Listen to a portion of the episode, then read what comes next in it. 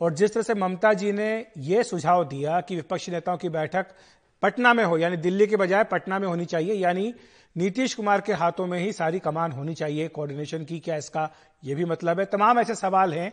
चर्चा करने के लिए हमारे साथ कुछ खास मेहमान जुड़ रहे हैं। कीर्ति आज़ाद साहब हैं, टीएमसी के नेता। हमारे साथ राजीव रंजन जी हैं, जेडीयू के प्रवक्ता कीर्ति निधि पांडे हैं, समाजवादी पार्टी की प्रवक्ता गौतम लाहिड़ी जी हैं, वरिष्ठ पत्रकार और हमारे साथ अपराजिता सारंगी जी भी जुड़ गई हैं, बीजेपी की सांसद। तो ये तमाम नेता हमारे साथ आ गए हैं, आपका बहुत बहुत स्वागत है एनडीटीवी इंडिया पर। सबसे पहले राजीव जी, आपके पास ही आना चाहूँगा। नीतीश जी की जो ये मुहिम है, जिसके बारे में पहले ये कहा गया कि वो क्या खुद एक कोऑर्डिनेटर की भूमिका निभाना चाहते हैं, क्या वो उसी भूमिका में आना चाहते हैं, जिस तरह की भूमिका हमने देखा था कि हरकिशन सिंह सुरजी साहब के पास थी क्या वैसी भूमिका, या फिर जो बात बार बार आपकी पार्टी के लोग कहते हैं कि नहीं, वो तो पीएम मटेरियल है तो उस इच्छा को पूरी करने के लिए मीटिंग्स हो रही है। देखिए, सबसे पहले दो चीज़ें मैं स्पष्ट करना चाहूँगा। हमारी पार्टी का ऑफिशियल जो पॉलिटिकल रिजोल्यूशन है, उसमें यह कहा गया कि नीतीश कुमार जी पीएम पद के उम्मीदवार नहीं थे। नीतीश कुमार जी ने अनेक अवसरों पर खुद को उम्मीदवार नहीं माना है। जहाँ तक कुछ नेताओं की बात है हर व्यक्ति नीतीश कुमार जी को जो उनके साथ जुड़ा है वो निसंदेह चाहता है कि वो देश की अगुवाई करे। लेकिन व्यापक हित में क्या हो ये नीतीश कुमार जी आज समझ गए हैं। और बिहार में एक सफल प्रयोग जब हुआ महागठबंधन का सात दलों को मिलकर सरकार बनाने का जब वातावरण बना और नीतीश कुमार जी ने उस गठबंधन की अगुवाई की तो पूरे देश में उम्मीदें जमी। अब ये जो पिछले दिनों जो राहुल गांधी जी या आपने इंट्रो में कई बातें बताई लेफ़्ट फ्रंट के नेताओं से अरविंद केजरीवाल जी से ममता जी से और अब अखिलेश यादव जी से। ये सिलसिला यही नहीं रुकेगा। देश के अनेक राज्यों के जो महत्वपूर्ण नेता हैं जो 2024 के चुनाव में महत्वपूर्ण भूमिका का निर्वहन कर सकते हैं उन सबसे उनकी मुलाकात होगी। अब उनकी भूमिका ऑफिशियली कोऑर्डिनेटर की है या उनकी जो उनका जो अनुभव है गठबंधन राजनीति को लेकर। सबको लेकर चलने का जो मादा है और सब उन पर भरोसा करते हैं। इसलिए अगर उनको ये कुछ दलों ने मिलकर आगे बढ़ाया तो उसके सकारात्मक नतीजे मिल रहे जी। और हमें ये विश्वास है ये एक तार्किक परिणति पर पहुंचेगा। दो हज़ार चौबीस में आज़ाद साहब को लाना चाहूँगा राजीव जी इसमें क्योंकि क्या कीर्ति यादव साहब ऐसा है कि ममता बनर्जी सीधे कांग्रेस से बात नहीं करना चाहती इसलिए नीतीश कुमार वाया मीडिया के ज़रिए कांग्रेस से बात करवा रहे हैं? ऐसी कोई बात नहीं है। यह तो तय हो गया। आपको मालूम है जिस समय राहुल गांधी का डिस्कालिफिकेशन हुआ था उस समय हम सभी एकत्रित हुए थे क्योंकि हम ये कह रहे थे कि लोकतंत्र को बहुत बड़ा खतरा है। और जिस प्रकार की सजा दी गई है ऐसी सजा ऐसे मामलों में दो दो साल तक की नहीं मिली जो छह साल के लिए किसी को डिस्कालीफाई कर देता है। तो यह बात तो मैं आपकी पहले एक अलग कर दूँ। लेकिन अभी जो रंजन जी ने बात कही है, बिल्कुल उचित कही है और सही कही है कि सभी लोग एकत्रित हो रहे हैं। और ममता दीदी ने यह बात कही है कि हमारी अगर दृष्टि ठीक हो और हमारी दिशा ठीक हो तो हम अपना आगे मैनिफेस्टो बनाएँ और सब एकजुट होकर इस तानाशाही के विरुद्ध जो लोकतंत्र को एक बहुत बड़ा खतरा है, जो लोकतंत्र को खत्म कर रहा है, उसके विरुद्ध हम लड़ाई लड़ सकें। तो यह बात बड़े ही स्पष्ट रूप से ममता जी ने कही है और जहाँ तक नीतीश जी की बात है और ममता जी की बात है, यह लोग नरेंद्र मोदी जी से बहुत ही वरिष्ठ है, बहुत सीनियर हैं, उनके बहुत पहले से लोग राजनीति कर रहे हैं और इस प्रकार की जनता के अंदर इसके अंदर रहे हैं। तो यह देखा जाए तो एक मुख्य रूप से सभी लोगों को एकत्रित होना और खास करके क्योंकि नीतीश जी हिंदी हार्टलैंड से आते हैं, एक यह बात हो गई तो उसमें भी एक उनको अच्छा एडवांटेज मिल जाता है। कीर्ति जी, आपसे ये प्रश्न, अखिलेश यादव के साथ उनकी मुलाकात चल रही है। अखिलेश जी भी स्पष्ट कर चुके हैं कि कांग्रेस के साथ अब कोई गठबंधन नहीं होगा उत्तर प्रदेश में। तो फिर ऐसे में विपक्षी एकता कैसे सिरे चढ़ेगी? क्योंकि जब आप अलग अलग चुनाव लड़ते हुए नज़र आएँगे उत्तर प्रदेश जैसे महत्वपूर्ण राज्य में तो फिर विपक्षी एकता कहाँ होगी? नहीं ऐसा तय हो सकता है कि जो जहाँ पर ज़्यादा अपना प्रभाव वर्चस्व रखता हो वो अधिक से अधिक सीटें रखे। हो सकता है कुछ सीटें वो दूसरे को छोड़े। तो यह मामला मुझे प्रसन्नता इस बात की है कि मामला अभी से शुरू हो गया है कि यदि कोई ऐसी अड़चने बीच में आएँगी तो इतना समय है कि उन अड़चनों को दूर किया जा सकता है। यह तो बहुत लोग भी कह रहे हैं दक्षिण में भी अगर आप जाएँगे तो जो केसीआर है वह भी कांग्रेस के साथ नहीं लड़ना चाहते हैं उनको भी नहीं रखना चाहते हैं। तो अब मान लीजिए राजस्थान में मध्य प्रदेश में छत्तीसगढ़ में इन सब जगहों पे कांग्रेस काफ़ी प्रबल दावेदार है, ज़बरदस्त इनकी अच्छी संगठन का कार्य है। पंजाब में तो इन्होंने अभी हार मार दी है। तो ऐसी जगहों पर हो सकता है कुछ मिलजुल कर ऐसा कोई फॉर्मूला सामने आएगा, जिसमें सभी संतुष्ट रहेंगे, खुश रहेंगे और तानाशाही से हम मुक्ति पाएँगे 2024 जी, बिल्कुल। देखना होगा आगे किस तरह का स्वरूप ये लेता है विपक्षी एकता का। हमारे साथ कीर्ति निधि पांडे जी भी हैं, समाजवादी पार्टी की प्रवक्ता। कीर्ति, आपसे यही प्रश्न, जब ये बात होती है फार्मूले के तहत कि एक सीट पर एक ही उम्मीदवार बीजेपी के उम्मीदवार के खिलाफ खड़ा हो तो क्या उत्तर प्रदेश में संभव है? क्योंकि वहाँ तो अखिलेश यादव कह चुके हैं कि कांग्रेस के साथ कोई गठबंधन नहीं करेंगे। बहन जी ने भी बोल दिया। देखिए समाजवादी पार्टी के राष्ट्रीय अध्यक्ष आदरणीय अखिलेश यादव जी, गैर बीजेपी और गैर कांग्रेस की बात की। लेकिन एक बात ज़रूर कहा और बराबर कहा कि कोई एक गठबंधन अलायंस ज़रूर आएगा, चुनाव आते आते जो भारतीय जनता पार्टी के खिलाफ मजबूती से लड़ेगा। एक ऐसी सरकार के खिलाफ मजबूती से गठबंधन बनेगा जो महँगाई बढ़ाने वाली सरकार है जो बेरोजगारी बढ़ाने वाली सरकार है जो किसानों की आय आज तक दूनी नहीं कर पाई। एक ऐसी सरकार के खिलाफ भारतीय जनता पार्टी की सरकार के खिलाफ एक मज़बूत अलायंस मज़बूत गठबंधन बनेगा जो भारतीय जनता पार्टी के खिलाफ मजबूती से मुकाबला करेगा और 2024 के चुनाव में एक बड़ा गठबंधन जो बनेगा वही सरकार बनाने का काम करेगा। लेकिन अभी तो चर्चा चल रही है कि रायबरेली अमेठी में भी समाजवादी पार्टी अपने उम्मीदवार खड़े करने जा रही तो फिर कैसे गठबंधन होगा, कैसे सीटों का तालमेल होगा? देखिए, जब गठबंधन होता है और किसी से बात होती है तो गठबंधन में बहुत सी बातें आदमी अवॉइड करता है बहुत सी बातों को भूलता है।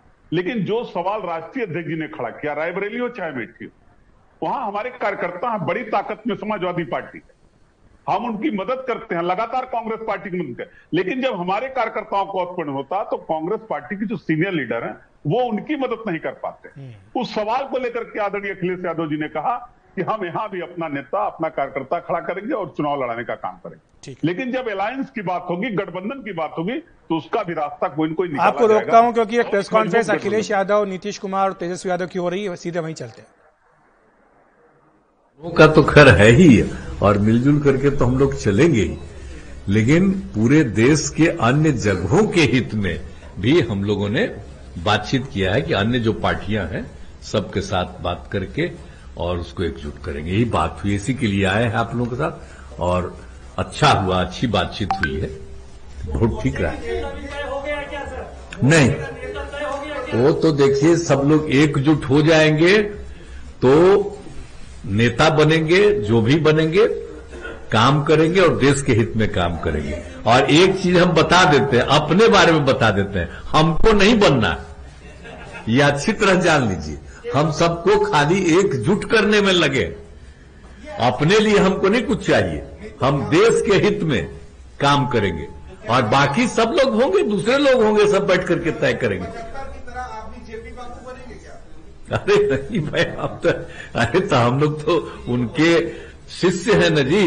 हम लोग तो आंदोलन उन्हीं के नेतृत्व में न रहे हैं। तो इसलिए वो तो बात स्वीकार किए। हम लोग जब स्टूडेंट थे और उस समय जब किए, ये बैठे इनके पिताजी और हम लोग सब साथ थे। और मान उनको हम लोगों ने अनुरोध किया, वो मान लिया, वही उन्हीं के नेतृत्व हुआ है? हो गया।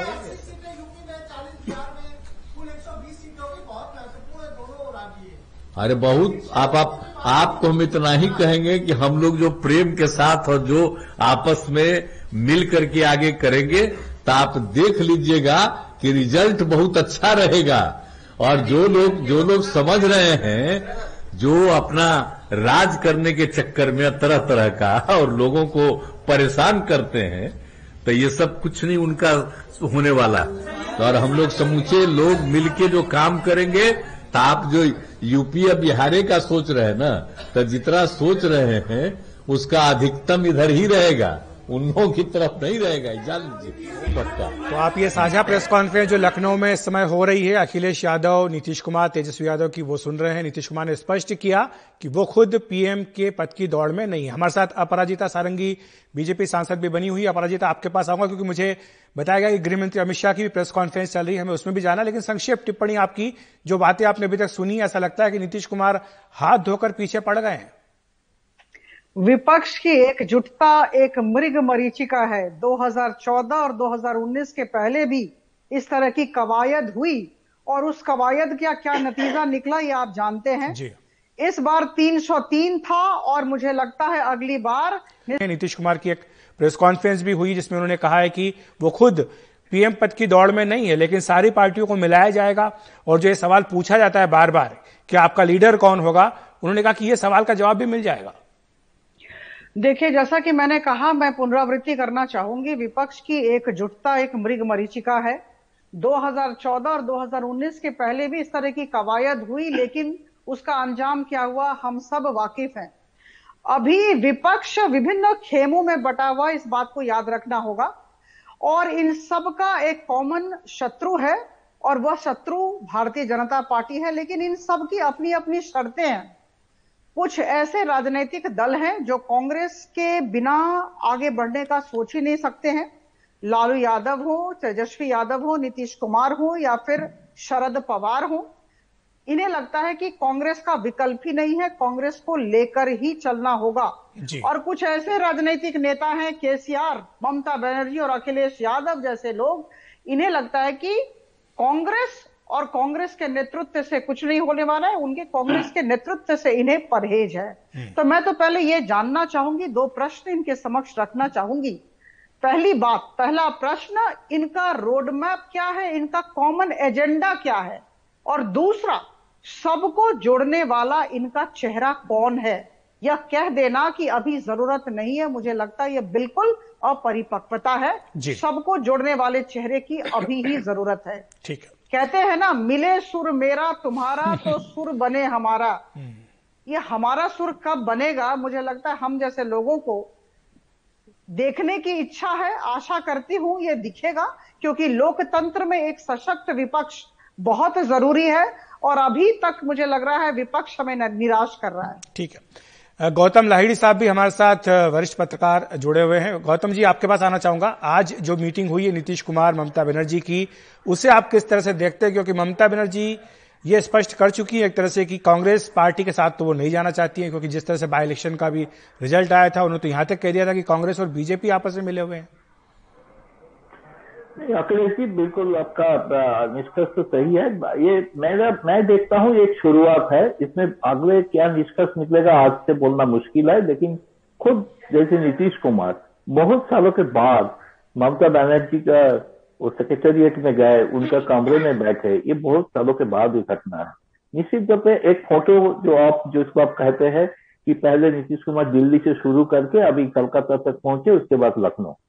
देश में एक माहौल था कि अपोजिशन बिखरे हुए है, कोई एकजुटता नहीं है। ये कोशिश है, अभी यही इसी तरह से देख रहा हूँ। लेकिन इसने विरोधाभास किया जैसे बंगाल में इसी मीटिंग के बाद वहाँ का जो स्थानीय इकाई कांग्रेस है, वामपंथी है, वो ममता बनर्जी के खिलाफ उसका मुहिम जारी है। उसमें कोई नरमी दिखाई नहीं पड़ रहा है। तो बंगाल में तो इस तरह का कोई, जो आप अगर अलायंस कहेंगे तो इस तरह का सीट का बंटवारा बंगाल में होना तो अभी तक मुश्किल लग रहा है। वहाँ पे वन टू वन फाइट होना बहुत ही मुश्किल है। लेकिन यह है कि ममता बनर्जी के साथ भाजपा का ही लड़ाई होगी वहाँ पे। वहाँ पे वामपंथी कांग्रेस फ़िलहाल भी कोशिश कर रहा है लेकिन वो कितना कामयाब होगा आज बोलना बहुत ही मुश्किल है। लेकिन यह है राष्ट्रीय स्तर से जो भविष्य में क्या होगा इसका एक रूपरेखा हमें तो तय नहीं हुआ है।